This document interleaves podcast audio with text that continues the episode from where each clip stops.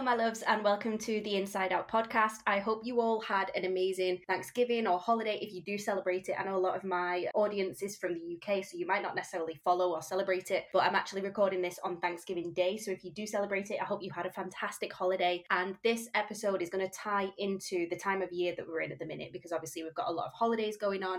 We have Christmas going on if you celebrate it coming up soon. And we've got a lot of different opportunities for celebrations that involve food, which can be a big trigger for a lot of us that do struggle with food or have struggled with food is the holidays, is celebrations, more abundance of food being around us. So I want to bring light to the topic of guilt and food guilt specifically and give you a few different practical tools that you can apply around the holiday seasons to help eliminate that feeling of guilt or help to kind of dissipate it or work through it. And you'll see why as we go through this podcast why I'm phrasing it in that way. Food guilt is one of the aspects of our relationship with food that can be so heavy. It can weigh down on us so much. And guilt and shame, one of the lowest vibrational energies. So it really is a heavy emotion to carry. We feel it weighing ourselves down. It weighs down our psyche, it weighs down on our emotions. Physically, it feels heavy to carry. And especially when we've overeaten, or maybe we've binged, or even if we've just eaten something that we deem as, in quotes, bad or unhealthy or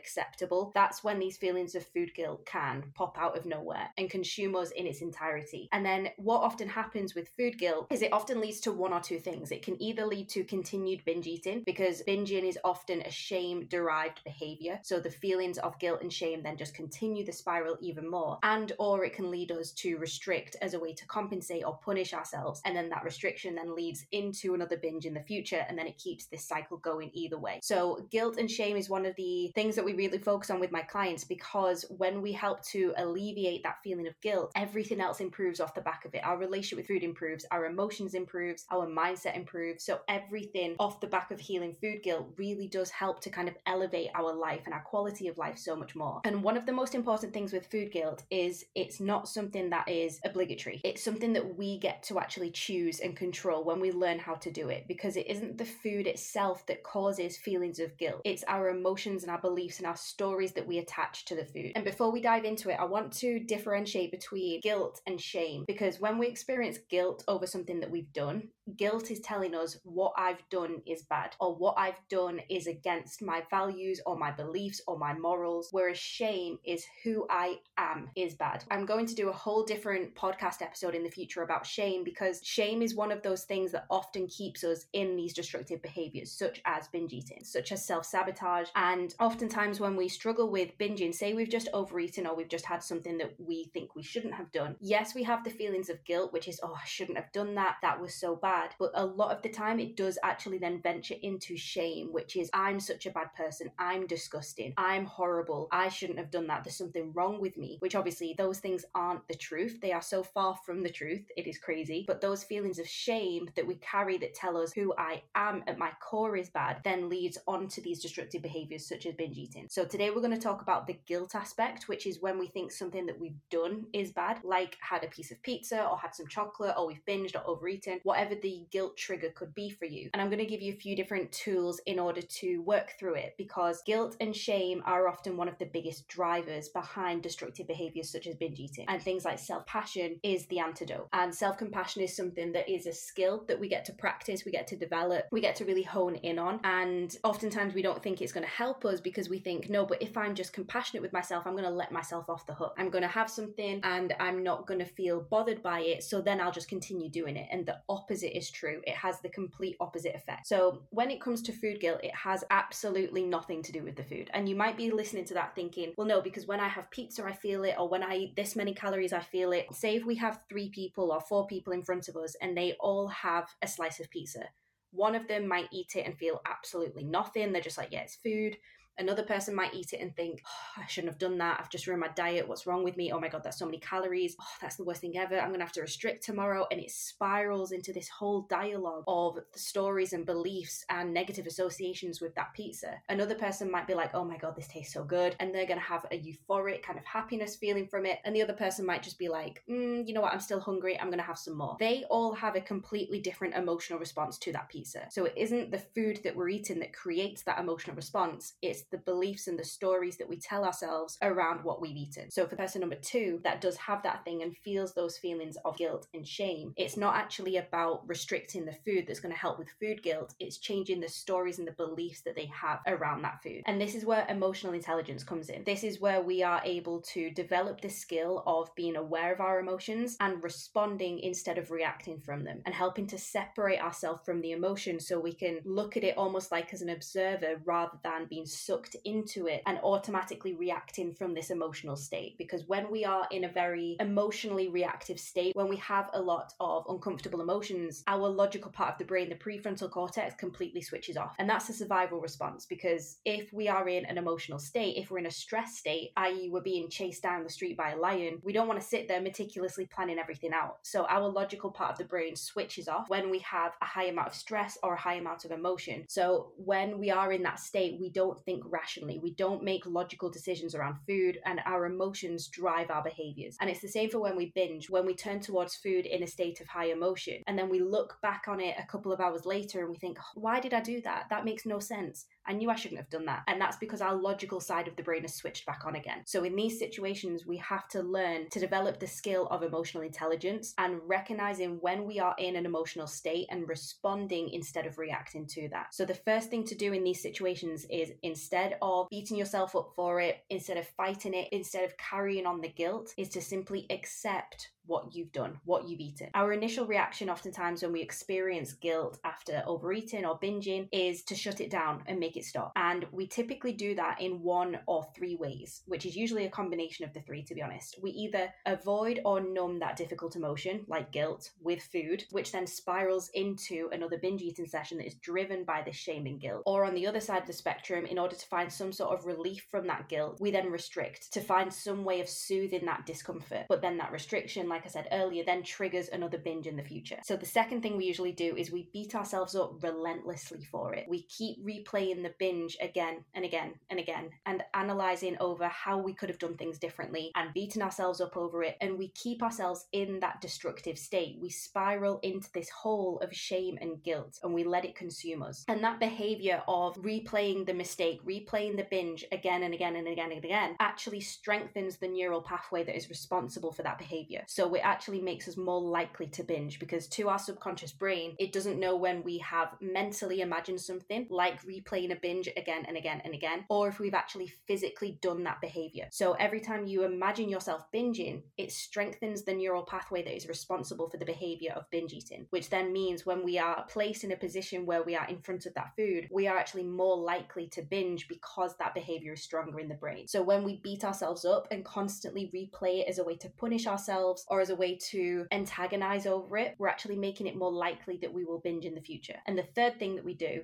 is we deny all responsibility from it and we blame external factors because that's the way that we try to ease that discomfort. And our ego doesn't like taking responsibility for things. So we might blame our period, we might blame the boss at work that was being a dick to us, we might blame the colleague that invited us out for Domino's, for example, on the work lunch, and we blame external factors because it's easier to do that than to face the discomfort of taking responsibility for what we've done. But when we deny ourselves the discomfort of taking responsibility, it creates more longer term discomfort because we've just told our brain anytime I'm on my period, anytime my boss is horrible to me, anytime a colleague asks me to go for work lunch, I have zero control over my actions, which obviously isn't the case. You are always able to control your decisions and your behaviors and your responses. But when we deny ourselves of taking that responsibility, we have strengthened the likelihood that we will binge again because we've essentially conditioned ourselves to believe that we don't have any ability to control what we do going forward. So instead of avoiding or numbing the guilt with food or by restricting, instead of beating yourself up relentlessly and shaming yourself and calling yourself every single disgusting name under the sun. Instead of denying responsibility, we want to take responsibility for it, but also accept it. And taking responsibility doesn't mean that we beat ourselves up. It doesn't mean that we shame ourselves and we go, oh, that was all my fault. I'm such a bad person. I shouldn't do it. I have to take responsibility for that. That isn't taking responsibility. That is shaming and blaming ourselves. Taking responsibility looks like, okay, yes, I binged. Yes, I ate this food. Now I get to learn from that decision. I might not be happy with the fact that I've done it, but I recognize that I did. I've learned from it. I've accepted it. And now I can move on and take what I've learned from it in order to do something differently. And accepting it doesn't mean that the behavior will continue. Oftentimes we think, no, but I have to beat myself up for it. I have to punish myself for it. Otherwise, I won't learn. That isn't how humans learn. That is the opposite of how humans learn. When we beat ourselves up for something, when we hate ourselves, when we shame ourselves, when we berate ourselves, punish ourselves, we don't want to do good things for ourselves. Imagine if you had somebody that was constantly insulting you, constantly calling you stupid, constantly berating you, shaming you, talking down to you, saying you were disgusting. Would you want to look after that person? I can imagine the answer is probably no. And if you did, it would be with so much resentment and so much force that eventually you would just end up burning out and not doing it. And it's the same with our ourselves. When we hate ourselves, we don't want to do good things for ourselves. So, one of the cornerstones of healing binge eating is self compassion and learning to have self respect and take responsibility, but without the shaming and the blaming element of it. So, when you free yourself from that guilt and you just accept, okay, I've eaten this, or okay, yes, I had too many calories, or yes, I binged. However, okay, I've done that. What's done is done. It's in the past. I can't change it. What led to it? How did I feel beforehand? What was food giving me in that moment? What did I do during the day that might have led up to that binge? How can I learn from it? You open your mind, you give yourself space to actually learn from that behavior and take forward with you to help you on your healing journey. Guilt doesn't allow us to do that. Guilt just keeps us in that negative spiral. And when we're in that negative emotional state, we are more likely to go side to side into other negative emotional states. So that's why when we have feelings of shame, we might also notice that we're really snappy or we're irritable or we feel angry or we want to cry is because it's easier to stay within that negative emotional state. But if we can recognize, okay, I'm feeling guilt because I've done X, Y, and Z. However, what's done is done. Let me leave it in the past. I can't change that. What I can do is learn from it and take it with me going forward. You always have the decision and the choice to choose how you respond after a binge. That's up to you. You don't have to stay in this guilt ridden state. I know it's easier said than done. It's a practice, it's a skill, but you don't have to keep yourself wallowing that self pity and that self loathing because it doesn't actually help change anything. So the first first step then, instead of wallowing in it, instead of beating yourself up for it, instead of shaming yourself, instead of denying responsibility, is to accept what you've done, take responsibility from it, but then most importantly, learn from it. And one of the best phrases that is so easy and simple to use, and I use it with myself on a maybe daily basis, and I also use it with my clients a lot, is you are human. And a lot of the times I've had clients that have come to me after they've binged or they've done something that maybe they think I'm not going to respond well to because they might have had a coach or a personal trainer trainer or a nutritionist in the past that when they've gone to them and said, I've done X, Y, and Z, they've been met with a very unsafe response, like the personal trainer or the nutritionist or the coach shouting at them or telling them they need to just want it more, they need to be stronger, they've let them down, and that is not a safe response to get from somebody that you are working with.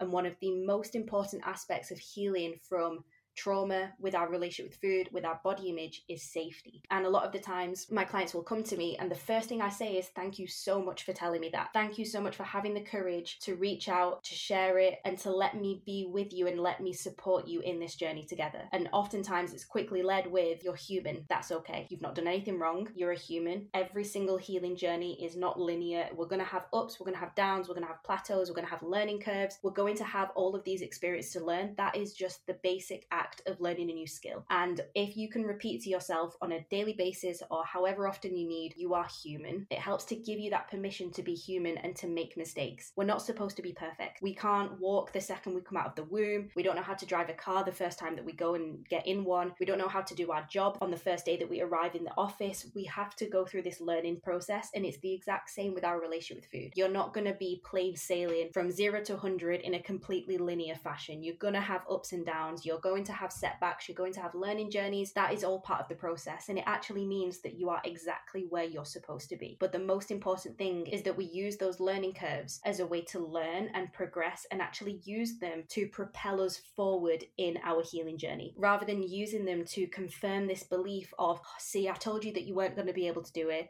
I told you that you would end up failing. We use these setbacks as almost evidence to confirm what we thought we would do in the first place. They're limiting beliefs that tell us that we're not not going to be able to move forward. Whenever we have a setback, we go, oh, see, I told you you would fail, instead of just recognizing, no, it's a normal part of this process and I can continue to move forward without getting sucked into it and making it a bigger issue than it actually is. So the number one thing to do is accept it and move on from it and learn from it. The second thing that I actually want to invite you to do with food guilt is to question it, is to lean into it. Because, like I say, oftentimes with food guilt, we try to push it away, we try to get rid of it, we resist it, we fight it. But all emotions communicating something, right? All emotions are there as teachers to deliver a wisdom, to tell us something, to highlight something that might not be in our best alignment, to tell us when we need to introduce a boundary, for example, to tell us when something has made us upset, to let us know what our needs are, etc., etc. Guilt is a sign that we have violated a belief or a value that we have. But here's the thing with guilt we have to use discernment to identify if that guilt is one, true, and two, productive. Say, for example, if you take a rest day from the gym and you notice you have guilt, that is probably a sign that you have a belief that the rest is unproductive, that it's lazy, that it's going to make you gain weight, uh, that you need to be working out 24 7. In that instance, the guilt is unproductive. The guilt isn't true. It's coming from a limiting belief, a conditioned belief. Whereas, say, for example, if you really hold the value of honesty, for example, I do, one of my highest values is honesty, and say I told a white lie to a friend and I have that feeling of guilt. In that scenario, the guilt is serving me. The guilt is telling me, come on, you've just done something that is against your own values there. How can you rectify it? What kind of uncomfortable conversation do you need to have? Do you need to take responsibility and apologize and own up to it and explain what happened and blah, blah, blah, blah, whatever you need to do from that situation?